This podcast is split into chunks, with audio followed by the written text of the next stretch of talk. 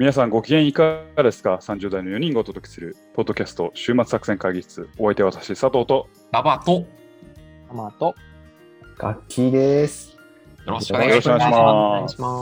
えー、この番組はですね、映画や漫画などの娯楽からスポーツや様々なイベントまで、こんなんやってみたけどどうですかというのを提案する番組でございます。はい、ありがとうございます。というわけでね、今回はよにんの収録なんですけれども、はい、えー、よにんの収録に加えて年にいっかい、あの皆様が楽しみにしているポッドキャスト週末作戦会議室の怖い話会ということで、はい、だいたいいつもねはちがつの終わりくらいに流しているんですけれども、まあ、今回ちょっと早めにしちがつの頭に ね, ね、うん、あのしたいなというふうに思ってやってるんですけれども、なのでこう今回はね、もう珠玉の怖い話、よにんがよりによりすぐった珠玉の怖い話がこの後ねご紹介されるということで。そんな自信あるんですよ。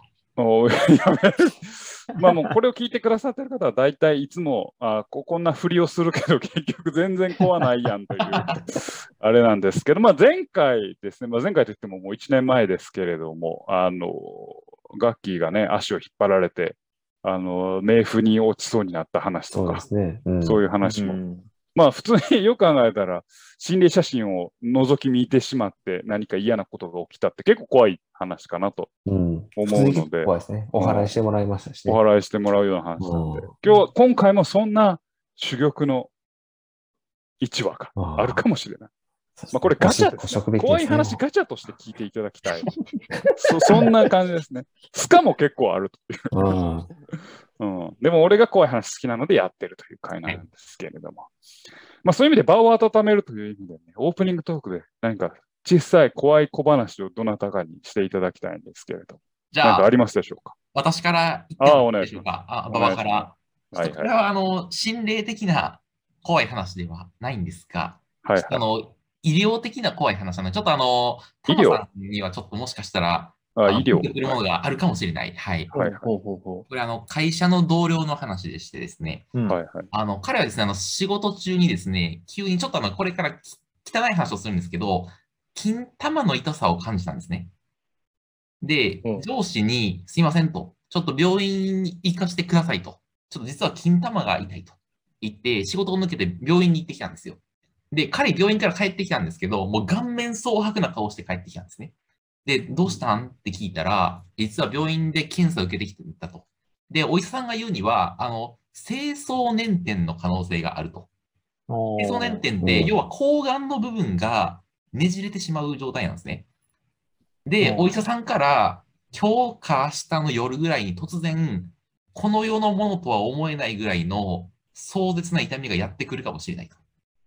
そうなったら我慢せずに救急車を呼べって言われてほしいんです、うんうん、っていうあのゾッとする怖い話。もう終わりないやん。終わりかい。そこで終わりないやん。こっちないやん。これは本編には使えないなと思って、はい、ちょっとどっかに。いやいやいや、本編に使える。落ちはそのどうなったんかがめっちゃ気になるやん。怖いやん。多分これを聞いてるひゃくにんぐらいは、え、その後どうなってんのそっからもうあれなんでしょ、連絡取れなくなったんでしょう。そうなんや。冥府に。死んでるやん、それ。まあ、じゃあ一応タマからちょっと医学的な解説だけしましょうか。タマさんが金玉の話するっていうのもややこしいなまあまあね、タマつながりということで、うん、まあ精巣捻転ってね、あのこうこう精巣が、まあ、ねじれて、で精巣っていうのはあのお腹の中と血管でこうつながってるんですよ。うん、なんでねじれるとね、その血管が血流が止まっちゃって精巣が壊死してしまうっていうことが起きる。えー、結構危ないや。結構危ないです。うん、で、一応その何でしょう、その玉をすくう、すくうためのですね、ゴールデンタイムっていうのがあって。おお、またまた や, ややこしいな。ゴールデンゴールをすくう、すくうためのゴールデンタイムがあるんや。ゴールデンタイムがあるんですけど。それをタマさんが語ってるってこと。そうそう。はいはい。これほんまやからね、これほんまにゴールデンタイムって言うんですけど、はいはい、あのこれろくじかんなんですよ。へー。これあの本当に激痛が走ってろくじかん以内に捻転を解除できなかったらタンマ救えないんですよね。へー、うん、なんか映画一本撮れそうやな、なんかろくじかん以内にやつを救えみたいな。よっぽど多くないにじゅうよんみたいな感じで。まあ、ということで皆さん、あのー、急にね、あの激痛が走ったら我慢せずに病院に行ってください。でその捻転する理由は何なん？あのー、ちなみに大人の男の人はあんまり捻転しない。あれですよね、なんか思春期になるときの病気。そう、思春期に起こる大体。あ、そうなんや。えー、それ成長の過程でなんかねじれてしまうということ。とか、なんかあのね、あの、こう玉袋あるじゃないですか。うん、その玉袋と金玉ってくっついとるんですよ。はいはいはいはい、あの大人のね、玉袋には。けど、あの、最初赤ちゃんの時でくっついてないんですよ。へー。それが成長とともにだんだんだんだん金玉の位置が降りてきて、玉袋とくっつくんですよ。へー。玉袋の下と。へー。あ、じゃあくっつくのが大人になるってことなんですか？そうそうそうそう、そういうことなんです。でくっつきが甘くて、そうそうそうそう。だから思春期の間っていうのはくっつきが甘いからねじりやすい。へー。じゃあバーバさんの後輩の人は思春期やったってことですね。ちょっと遅かったんやな、成長が。思春期が遅かったんや。それかあれですか、めっちゃもうそういうプレイで金玉をめっちゃ持て遊んでたら剥がれた。それで回転してねじれたってことですか？捻転するほど。捻転するほど。ちなみに、ちなみに今豆知識ですけど、うん、あの精巣捻転の時に痛くなるのは金玉とは限りません。へー。お腹痛の激、お腹痛として感じることは結構多いです。ああ、そうなんや。じゃあ、はい、もしそこで診断間違ったらもう金玉壊死するってこと？壊死します。ああ。だからまあ突然のお腹痛をね、こうやっぱりほっといちゃあかんっていうことですね。ああ、なるほどな。怖いやろ。怖い話やったやろ。いや、病気系はやっぱ怖いですね。病気系はなんかな、そのな怖さの質がもうもう身に迫ってきとるからもうおじさんですかね、我々。おじさん、そうそうそうそう。この前フットサルやってて突き指してさ、病院行ったら剥離骨折しててさ、え、なんかもう久々に剥離骨折したわと思ったわ。それだけやねんけど。エピソード薄かったな。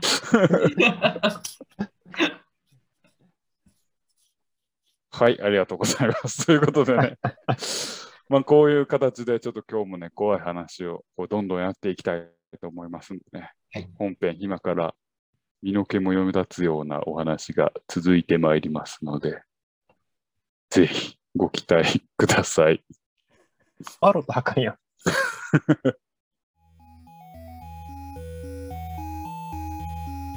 はい、というわけで今回は終末作戦会議室の怖い話ということで、珠玉のストーリーテラーよにんが怖い話を今回するというような回ですけれども、ね、まあ、早速まあそれぞれの持ち寄った怖い話してまいりたいなというふうに思いますが、我こそはという方いらっしゃいますでしょうか？じゃあ私ガッキーが先頭バッターを。ありがとうございます。これは期待できます。前回 エムブイピー ですからね、はい、前回はそうですね、うん、前回でもで出し切った感もあるんで、今回ちょっとまたね系統が違う話を、あ、ちょっとひねってきた、はい、怖い話をしたいなと。はいはいはい、お願いします。早速では行きましょうか。はい、何年前でしたかね。ちょっとまあ友人たちと一緒に旅行に行ってたんですね。はいはい。旅行に行って、まあ楽しく遊んで、夜じゃないか、その次の日かな、スーパー銭湯みたいなとこ行ったんですよ。で、スーパー銭湯行って、で、まあロッカーで着替えて、温泉に入りました。で、そこはね、露天風呂もちゃんとあったり、サウナとかもあったりしてよかった。歌声優みたいなやつもあったんですね。歌声優みたいなところがあって、まあそういうところでみんなで最終的には体洗った後に集まって話してた。じゃあ最後上がろうかってなった時にですね、友人のうちの一人がですね、あれ、鍵がないって言い出すんですよ。うん、ああ、それ、えってなって。まあ、今回はね、まあ我々友人たちがいたから、まあ、そのお風呂屋さんの人に行って、鍵がこの人なくしたんです、弁償しますよ、みたいな感じで開けてもらったりとかして、まあ、事なきを得たんですけど、まず、ロッカーのお風呂の鍵って、なくします？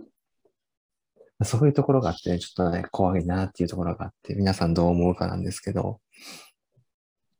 まあまあ、あんまりこう、腕に巻いたりしてるから、まあまあ、はい、あんまりなくしはしないかなと思うけど。これ実は、馬場さんの話なんですけどね。もう、途中からさ、俺、いじりに来てやんと思って。まあ、ちょっとね、こういう系で、お風呂の話からね、ちょっと、導入にして、本当に実は話したいのがもう一個あって。あ、もう一個。おい、枕やった。お前エピソード弱いの持ってきてと思って。お前、もうさ。はいはいはい。でもちょっと怖くないですか？オープニングで喋りのそういうのは。一人しろよ。なるほどね。ロッカーの鍵なくしてね、ほんまに誰もいない時やったらめっちゃ怖くないですかっていう。まあ確かに怖い。まあ、怖いね、確かに。どうしようもないもんね。うん。で、まあここが実はつながってまして。はいはいはい。物が紛失するっていう怖さなんですよ。はいはいはい、私が言いたいのは。はいはいはい、これは本当に怖くて、私関西で働いてるんですけど、東京に初めて出張に行く、仕事で出張に行くっていうぐらいなんで、まあじゅうねんぐらい、じゅうねんくらい前ですかね、の話なんですけど、まあ、上野駅の近くにあるカプセルホテル、旅行代といいますか、はいはい、出張費用を抑えるためには、カプセルホテル泊まったんですけど、で、まあ、東京の友人たちと飲んだりして帰ってきて、最後お風呂入るっていう時。で、お風呂入ったんですけど、まあ、深夜なんで、もうほとんど誰もいないんですね、お風呂も。で、洗い場とかにもいない。まあ、ちょこっと人がいるぐらいなんですけど、で、まあ、服脱いで、お風呂入って、で、まあ、サウナとかその時からも好きだったんで、サウナ入ったりして、まあ、結構長いことは入ってたんですよ、お風呂自体。いちじかんちょいぐらい。で、上がりましたと。上がって体拭いて、服を着ますっていう時なんですね。もう順調に服着ていって、最後帰ろうかなってした時に、あれなんかおかしいなっていうのに気づいたんですよ。それはね、今まで履いてたパンツがなくなってたんです。うん、使用済みのね、パンツが、ね、だけが盗まれてて。結局、出てこなかったんです。おー。それ酔っ払ってノーパンで行ったとかじゃないですね。そこはないです。僕お酒弱いんで。あそこまでならないんで、絶対パンツ履いていってますし、お風呂に。うんうん、鍵あるんでしょ当然、ロッカーに。ないです、ないです。あ、カゴ、カゴみたいな。カゴ系のやつなんです。ああ、はいはいはい。めっちゃ怖くないですか、うん、男性専用ですよ、カプセルホテルなんで。うん、で、まあ別に男性専用だろうが、女性専用だろうが、自分の。使用済み。と、未使用の方にふたつ持っていくじゃないですか。うん、で、どっちがどっちだか分かんないじゃないですか、パッと見。パッと見。まあ、ちょっと畳み方とかがあるかもしれないですけど。うん、ってことは、脱ぐときから見られてた。うん、で、お風呂入った。で、出てこうへん間に盗まれた。っていうのがあってね、うん、そっから僕、もうカプセルホテル泊まるのやめようってなって、ちゃんとしたビジネスホテルに泊まるようになったという話です。使用済みだけ盗まれたの？そう、使用済みだけ、自分の新しいやつは盗まれてなかったんで、パッ、だから、なんでしょう、なんか夜中やし酔っ払ってたら、多分気づかんかなって思ったりもしたんですよ。あんまり意識せずに持って帰ったりする。うん、でも、あの、ごめん、変なあれ、推理であれやけどさ、使用済みが盗まれたのはたまたまっていう可能性はない。本当はパンツが欲しかったと、その犯人は。にまい。にまい盗むと、騒ぎになる、絶対。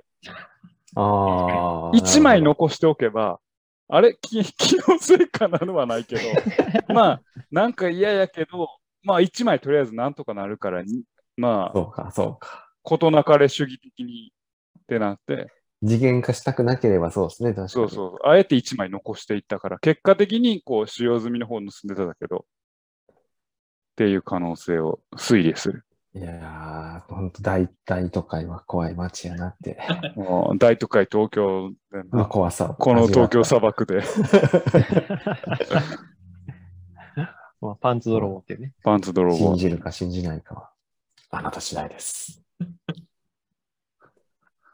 はい、ありがとうございます。ありがとうございます。ちょっとネタじゃないですか。いや、これ人怖いと思うから。まあ確かに、でも確かに物盗まれたら怖いよりゾクッとする。うん、はあ。確かにな。そういう系の話でした。はあ、確かにな。まあ確かに、しかも下着盗まれたら、多分女性が痴漢にあって、なんか怖いっていうのと、まあちょっと一緒かもしれない、ね。そうですね。うん。うん、なんか。なんか自分の何か大事なものが奪われてしまう心みたいなもの、うん、下着泥ってこういう気持ちなんでしょうね。こういう気持ちなんや、うん、なるほどなるほど。ありがとうございます、はい、いやちょっとね人の怖さ確かにねありますけど、まあ、これそもそも怖い話ですからやっぱ幽霊怖いが一遍はないと。そうね、はい、ということで私ちょっともう自分のネタなくなったので最近も外から仕入れようかなと思ってまして、あの、友達から聞いた怖い話をさせて、にばん手でやらせていただこうかなと思います。お願いします。あの、これ、ちょっと遠いんですけど、友達のお父さんの友達の話なんですけど、他人や。遠いね。まあ、全くの他人なんですけど、その友達のお父さんの友達が、まあ、仮に A さんとすると、その A さんが、まあ、いわゆる、霊能力というか幽霊が見える体質の方らしいんですよね。うん、で、あの私の友達も北海道の人なんですけど、そのお父さんとかその A さんも北海道の人で、えー、っとまあその北海道にあるトンネルとか通ると、あ、ちょっとここ見ないでいるからみたいなことを言う人らしいんですよ A さん。その霊能力があって、霊感があって、でその A さんがA さんの話なんですけど、A さんが A さん家族と、で、その、えー、友達家族と、まあ何家族かと一緒に、ある湖のほとりのコテージに泊まりに行った時の話なんですよね。で、えっと、まあ家族、まあさん家族、よん家族集まって、そのコテージのバーベキュー、部屋の中でバーベキューをして、あ、バーベキューというか、なんか焼肉かなんかをしてたんかな？なんかそう食べてたらしいんです。で、夜ですよ。で、そしたらある人が、その A さんの組の中にいるある人が言い出したんですよ。やばい、浸水してるって言って。コテージですよ。コテージの中に浸水してるって言い出したんです。で、ふと A さんがパッて下足元を見ると、確かにこう浸水してるんですよね。足元にこう水がせり上がってきてるんです。ほんで、あ、これはまずいと。このままおってもあかんから、とりあえず外に逃げろって言って、そのまあ何人か引き連れて、出ろ逃げろってバーって飛び出したのね。で、そのまあ湖のほとりにあるコテージでやっていて、まあ、当然逃げるとしたらこう森側だと思うんですけど、しばらくパーって逃げて、一心不乱に逃げて、ふと A さんが気づくと、腰まで湖つか、使ってたんです。で、みんなが、みんなこう逃げ出した全員がみんな、腰までその湖に使ってて、ふっと気づいたときに、あ、やばいやばい、ここ湖おかしいぞってなって、みんな戻れって言って、岸の方に戻ってって、で、再びそのコテージ、その、まあ、浸水があったコテージに入っていると、浸水なんて一切ないんです。で、うわ、なんやこれってなって、A さんが、あ、これなんかに引きずられたんやなっていうのを気づいて、これはちょっとまずいってなって、まあ、帰ったらしいんですけど、で、その湖がまあどこかっていう話したんですけど、まあもう察しのいい皆さん、北海道という、まあ、ちょっとデータも出たので分かるかもしれないんですけど、それが支笏湖なんですよ。で、支笏湖って、まああの、えー、漢字で、えっと、支えるに、なんかタケノコみたいな、えー、漢字を書いて、で、湖って書くんですけど、私も一回だけ行ったことあるんですけど、まあ、支笏湖は結構怖い話というか、幽霊的な話が結構あって、本当はその支笏って死ぬに骨って書いて書く湖だったと言われているような、で、あのその私も行った、行ったことがあるっていうのは、めちゃくちゃ浸水、あの深いんですよ。深、深さがあって、透明度が結構高いんやけれども、その何メーターかその遊覧船で行くと、そので下覗くとめちゃくちゃ深くて下が見えない、透明度高いのに下が見えないように、でその下にはまあいろんな骨とかしたいとか、そんなんがあるんじゃないかって言われていて、まあ、そういその A さん一家、A さんの友達もそういった幽霊に引き込まれそうになったんじゃないかというような、そんなお話でございます。信じるか信じないかはあなた次第です。なんで笑ってもうたのいや、なんか、なんかこう、こう、この信じるか信じないかあなた次第ですっていうのもいろんなパクリやし、恥ずかしいなって思って。っていうお話です。なるほど。集団幻覚と幽霊の話。ああ。この怖い話ですね。そう。うん、えー、もうその底に沈んどったやつらが引きずり込もうとしてるっていう。なんじゃないかっていうね。そう。ああ、なるほど。確かに俺も行った時なんかね、み緑色にこう水面が光るなんか綺麗な湖やってんけど、そこは全然見えへんみたいな。ああ、そうなんや。そうそう。えー、そこに何かやっぱり水回りっていうのはやっぱこう霊的なものを呼びやすいという話もねありますから、確かに確かに、うんうんうん、そういう話だったんじゃないかと。まあそれよりもやっぱ一番怖いのはそのに引きずり込まれたりというよりも、まあ本当にみんなが体験したと仮定すると、みんながうわ水がせり上がってくるって言ってこの何こ集団幻覚みたいなのに陥ったのが一番俺怖いなと思う、うん、思いますね。うんうん、一人だけじゃないっていうのが怖い、ね。一人だけじゃないっていう、うん、怖いなと思いました。よく気づきましたね。途中まで腰まで使った状態。そうそうそう。まあ A さんがまあその霊感があったからなのか、そういう話があったということでございます。うん、タマさんが今そう悪い顔してるよりなんかすごい。え？今ニヤってその悪い顔してる。いやいやいやいや。いや A さんげな霊能力あるんやったらちょっとステージついてるとき教えてくれたらよかったな。なんかその辺はご愛嬌やん。まあ、ご愛嬌やね、確かに。うん、やっぱ満ちてくると霊的なものが満ちてくるとなるほど感じ取りやすいやつやな。俺もそういうときあるもんなんか。あこれこれあるなみたいな。あ今日来てんなみたいな。ちょっと待って、あの、え、あるんですか、霊能力。俺、霊能力っていうか、まあ、そうやな、あるな。結構。スタン能力があるから。そうそうそう。そうやな、うん。結構ある。波紋、波紋とスタンド能力があるから、まあ、霊能力もあると言っても過言ではない。ムキムキのやつおるやろ。そうそうスタンド自分じゃないですか、自分。いやいや、そんな話でございました。はい、お粗末でございます。いや、でも怖かった。ちゃんと怖い話が来たね。で、一個ぐらいは怖い話をしておかないと、あの、これ、成立せんくなるから。確かに。うん、で、大して本当は怖くもないんやけれども、あの、一応、怖い話の手ですから。手というか、怖い話会ですから、今回は。はい。そうやね、そうやね、確かに。うん、水回りの話が続いてますね。そうです。うん、これ、いい流れできてるんじゃないですかね。じゃあ次。どっち行きますか？タマさんか。ババから、ババから行きましょうか。あ、じゃあババから、ババさんから行きましょうか。あの僕はですね、去年あのベンチャー企業の怖い話をしたんですけど、はい、今日はあの大企業の怖い話をちょっとしようかなと思って。ああ、はいはいはい。大企業の闇ね。闇、はい。はいはいはい。あのごねんぐらい前にあのとあるクレジットカード会社と仕事をしたんですね。言って大丈夫ですか？クレジットカード会社という。はい、名前も大丈夫です。はい、いいですか？はい。で、その会社の経営層の人たちが、まあ、我々のサービスを、やっぱその人々の生活を豊かにできるような、まあ、お客様志向のサービスに変えていきたいんです、みたいな、言うんで、ああ、なんて志の高いことを言うんだろうと思って、なんです。で、まあ、今なんか結構日本って可処分所得がどんどん下がっているので、なんか自分の過去のまあ支出の履歴とかを振り返って、なんかの節約を支援できるようなサービスみたいなのを作りませんかみたいなふうに提案をしましたと。したら、まあ、クライアント担当者のレベルでは、あ、いいじゃないですかってなって、経営会議に持っていくことになったんですね。で、まあ、クライアントのまあビルの最上階に呼ばれて、まあ、その、まあ、プレゼンをしたんですけど、まあ、その社長さんからすごい怒られたんですね。だから節約とかしみったれたこと言うなと。まあ、今この瞬間を楽しむために、まあ、あの人々はもっとむしろお金を使うべきだと。まあ、そこへの投資が未来のリターンに返ってくるんだと。だからその若いうちから無理して英会話教室とかに通うことによってやな。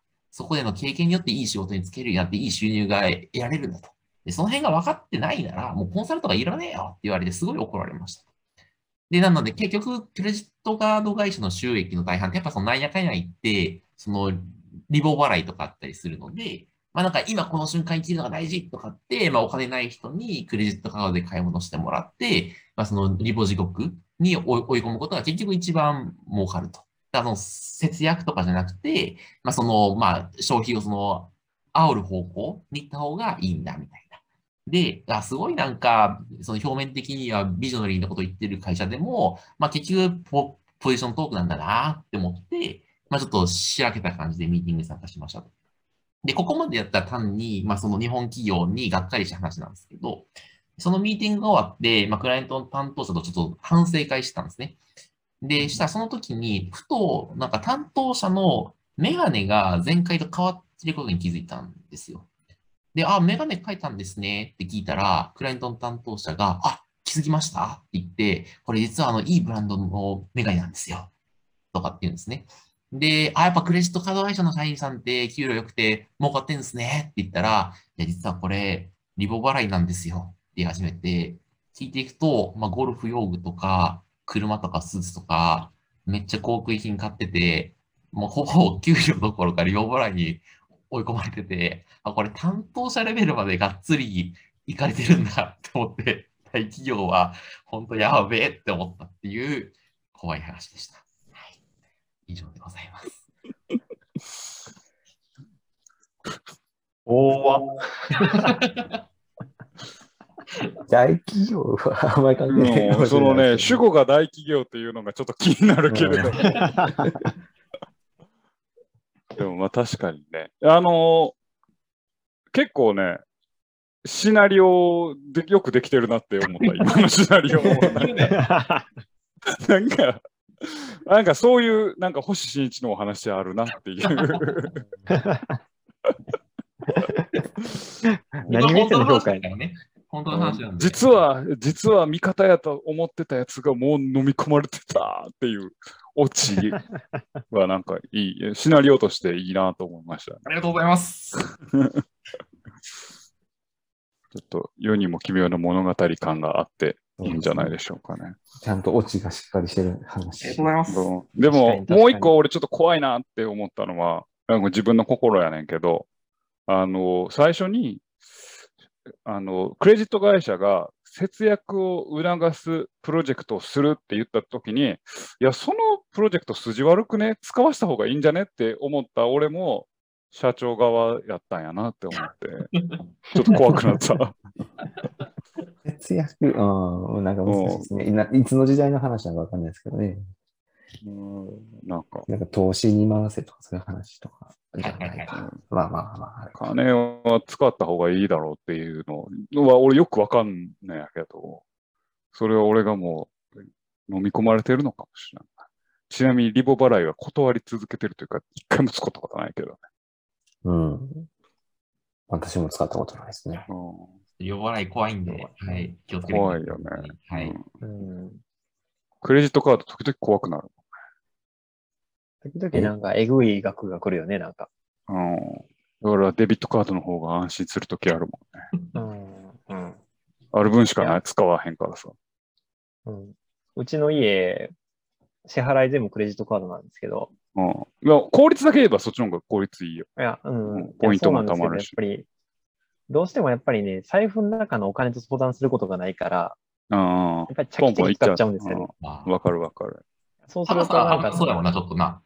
うん、いやそうなるとね、ちょっとね、あの先月のなんか明細とかちょっとね、やっぱりあのさんじゅうまんよんじゅうまん超えてくるとドキッとするね、なんか確かにな、明細さんじゅう、よんじゅうまん超えると怖いよな、うん、あ, あとクレジットカードの怖い話になっとるけどあの海外でこのクレジットカード使えませんって言ったとき、スーってなんねんけど俺。あ、わかる。筋がゾクってなる。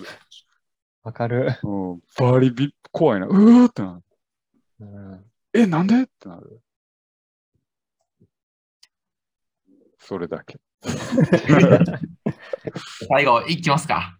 最後いきましょうか。とっておきのタマさんのね、怖い話をしていただいて。じゃあ、私、タマからね、ちょっとあの、はい、話させてもらいましょうか。はいはい。まあ、あの、私、タマの、ね、ご存知の通り、病院で勤務しておりまして、はい。で、まあ、今勤務してる病院じゃなくって、僕があの、初期研修医の頃に勤務していた病院の話なんですけど、はいはいはい。あの、僕が初期研修医として勤務した病院は結構年季が入った病院で、あの、さんじゅうなんねんやったかな、何年か、もう地区経ってるっていう、うん、まあちょっと古い病院なんですよね。だからな、最近のなんかの病院のイメージって言ったら、まあ例えばもう自動ドアでビャーってこう開いてですね、まあ例えばまあ、あの病棟ごとにこうカードを照らしたら、ピーって開くみたいな。で、セキュリティがバッチリみたいなね。で、どこもかしこももうちゃんと電灯で照らされてて明るいみたいな。まあそういうイメージがあるんですけど、まあ僕がもともとおった病院は、もうなんか、何やったらこう壁とか、タイル張りで、な蛍光灯が時々チカチカしてたりとかで、夜になると全体的に照明が落ちて、病棟の端っことか真っ暗なみたいなね、感じの病棟だったんですよ。で、あの、僕が初期研修医の頃のその古い病院は、いっかいからよんかいまで病棟があって、もうよんかい建ての病院やったんですけれどね。で、そのいっかいの病棟ってのはちょっと曰く付きの病棟だったんですよ。まあ、というのも、あのー、いっかいの病棟っていうのは循環器内科とか心臓血管外科の病棟で、まあ、よく急変が起こる病棟なんですよね、やっぱり。心臓関係やから。うん、だからもう突然ですね、例えば心筋梗塞になっちゃって、まあ、緊急でカテが必要だとかって言ってね、運ばれていくけど、まあ、救命の快なく亡くなるとかっていうことがよくある病棟だったと。で、まあ、どんな病棟でも大体いっこはシャワー室っていうのがあって、まあ、そのシャワー室が、まあ、まあシャワー室でみんなだ大体、まあ、あの、体を清めるっていう形なんですけども、まあ、そのいっかいのその曰く付きの病棟のシャワー室が、すごい立て付けが悪い、ドアが。立て付け悪くって、もうな、結構コツをちゃんとこう、わきまえないと、扉が開いてくれないと。まあ、そういうふうなシャワー室なんですけど、まあ、そのシャワー室が、なぜか、いちねんかにねんにいっかい、まあ、ガタガタ震えると、うん。ポルターガイストみたいな感じで。別に誰も入ってない。真っ暗。で、当然よ夜中の、まあ、いちじとかにじとか、そんな時間だから患者さんがその中入ってるわけもないし。それが突然、ガタガタっと震えると。で、まあ、あの、そのシャワー室自体はもうすごい狭い作りで、まあ、大体、まあ、あの、脱衣室が、まあ、いち畳ないぐらい、半畳ぐらいの脱衣室と、で、奥にシャワー室があるっていうふうな形の狭いとこなんですけども、まあ、当然ながら、まあ、そんなね、まあ、狭いところに、誰も好き好んで夜中なんかに入らへん。まあ、ガタガタっと震えると。で、それにこうするように、なぜかそういうふうなことが起こったら、大体いっかげつごぐらいに、まあ、医者が消えるんですよ。医局からその医者の姿が消えるということが起こってくると。で、まあ、あの、すまあ、すごいね、まあ、そういうふうなことが、まあ、大体にねんごとにぐらいに起こってたっていうことで、まあ、そんな話も僕は聞いとったんですけどね。で、まあ、その僕が初期研修医にねん生ぐらいの頃ですよね。あの、またそのポルターガイストを出たという話を聞いたんです。あの、病棟の看護師さんから。僕ちょうどその時、あの、循環器内科回ってて。で、あの、一回病棟に朝行ったら、あ、先生昨日ね、って、あの、夜またあそこガタガタ言うとって、もうほんま、ほんま気持ち悪いわ、みたいな感じでね、年配の看護師さんとかが言うんですよ。えー、マジ、マジでみたいな。え、またなんかちょっと変なことが起こんなかったらいいですね、みたいなことをこう、気軽に見ながら話しとったんですけど、まあ、そのふつかごぐらいに、整形外科の先生が、医局からいなくなったんですよ。もう完全に机か、机もなくなってね。えー、あの先生どないしたんやろうとかって思ってたら、ちょうどまああの、そしたらまあ、その、その話を救急外来でみんなでしてたらね、ちょうどまあそば通りかかった警備員さんが、あ、その話ですかって。あ、それね、僕実はちょっと当事者で、みたいな。え、どういうことですかって聞いたら、いや、僕がちょっとちょうど見回りしてるとき、一回の、まあ、見回りしてるときに、なんかもうガタガタガタガタ震えとったと。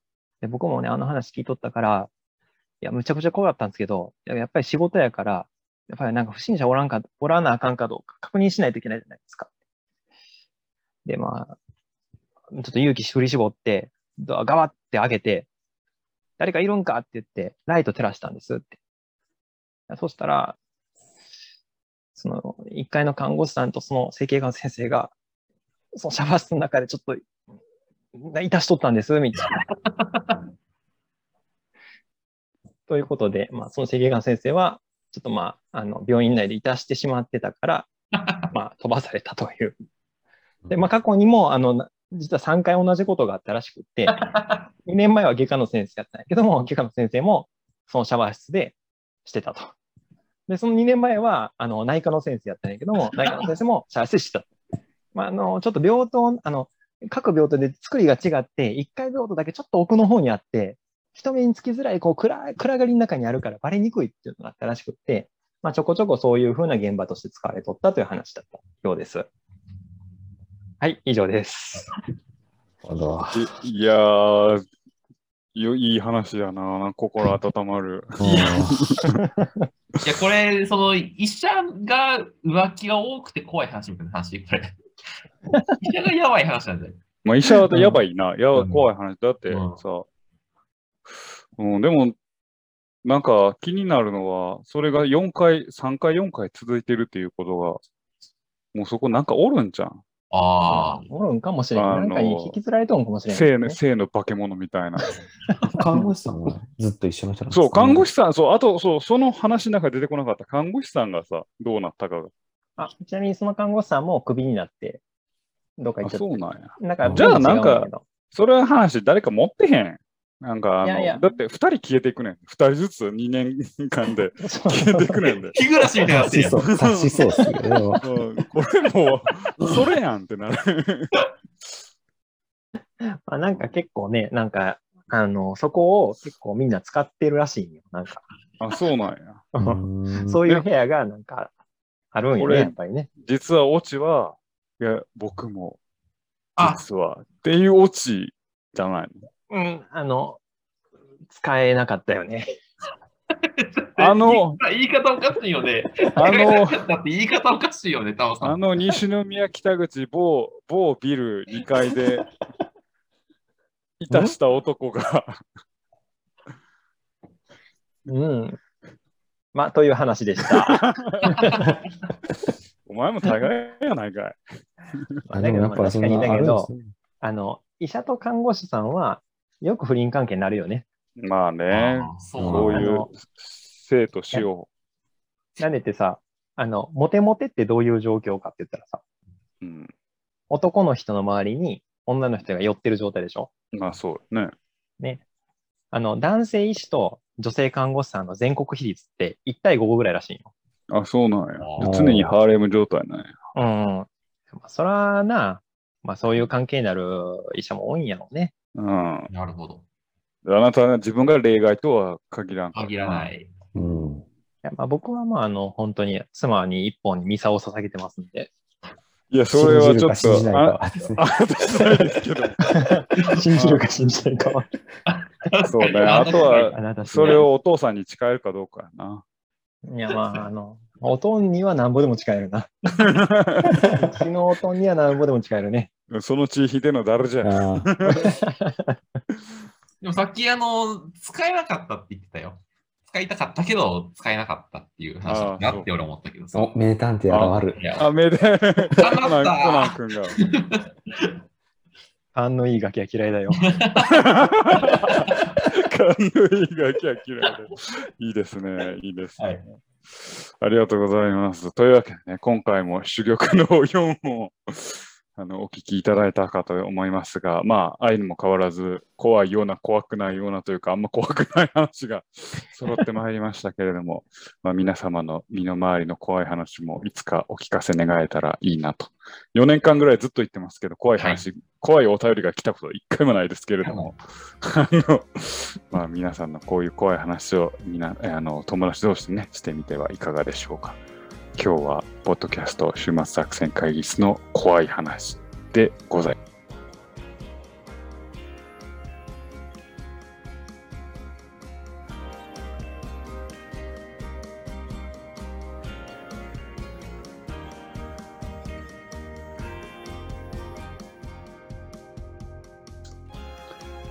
週末作戦会議室でお便りをお待ちしております。お便りはポッドキャストのメモ欄に記載されたリンクよりアクセスいただき、週末作戦会議室ホームページメールフォームよりお願いします。またツイッターもやっています。週末作戦会議室でぜひ検索ください。お便りはツイッターにいただいても結構でございます。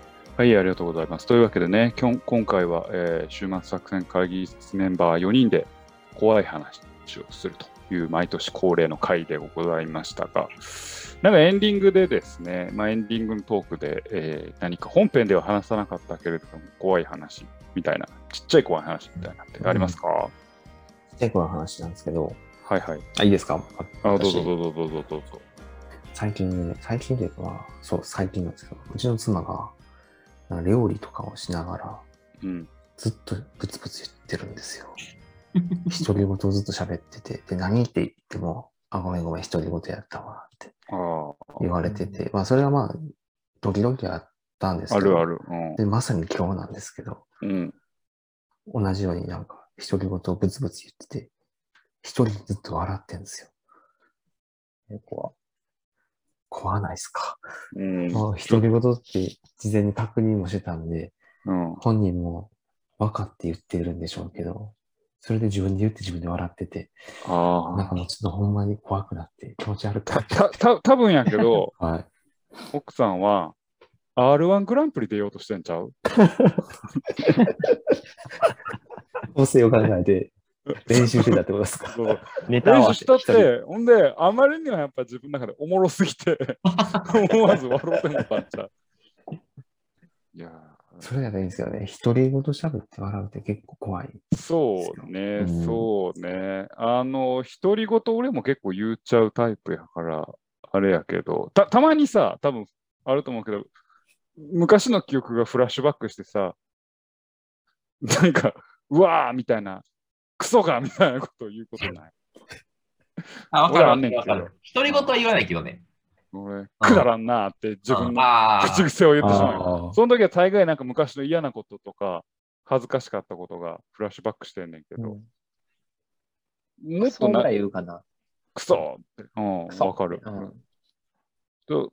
ただガキの奥さんはもうちょっと長いレベルの話をしてるってことやな。